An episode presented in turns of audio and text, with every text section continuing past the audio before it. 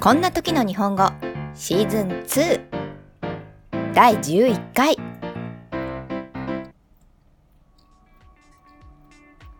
Hello everyone, I'm Megumi. July is almost over. How are you going? This podcast tells you simple Japanese conversation and meaning of there. There are quiz style format. Please listen to this podcast. 皆さん、こんにちは。めぐみです。7月ももう終わりですね。いかがお過ごしでしょうか？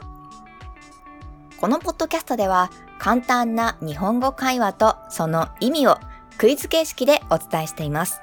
ぜひ聞いてみてくださいね。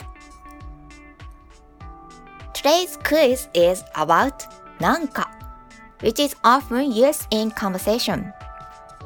However, as なんか has three main meanings, I have quizzed only one of them. 今日は会話でよく使われるなんかについてのクイズです。ただし、なんかには大きく3つの意味があるため、今回はそのうちの1つだけクイズにしました。早速やってみましょう。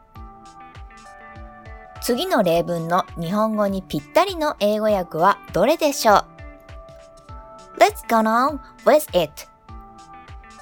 Which English translation fits the Japanese of the following example sentence?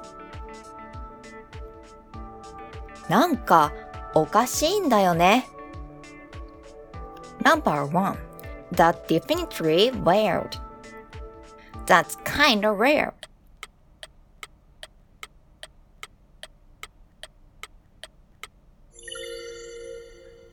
Correct answer is number two.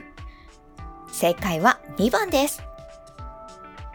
The use of なんか as in this case is ambiguous and contains a feeling of wanting to borrow. I like to somehow communicate a situation that I'm not sure. It's used at the beginning of a word in such cases like なんかおかしい。なんかわかんないんだけど。なんか嬉しい。なんかごめんね。It's said that overuse is not good and also often used in casual situations but rarely in work or other situations. 今回のようななんかの使い方では曖昧でぼかしたい気持ちが含まれています。自分でもよくわからない状況をどうにか伝えたい。そんな時に、なんかおかしい。なんかわかんないんだけど、なんか嬉しい。なんかごめんね。など、語の頭につけて使います。また、カジュアルなシーンではよく使われますが、仕事などの場面ではほとんど使われません。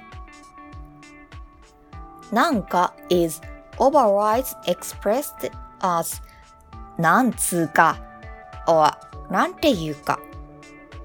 It can also be used when words do not come out immediately.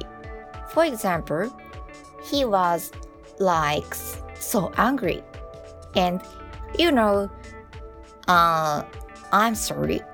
Used in this way. なんかは 他になんつうかやなんていうかとも表現されます。言葉がすぐに出てこない時なんかにも使えます。彼、なんていうか、すごく怒ってたよ。なんつうか、その、悪かったよ。のような形で使えます。参考にしてくださいね。それでは今日はここまで。また来週 That's all for today. Thank you for listening and see you next week. Bye!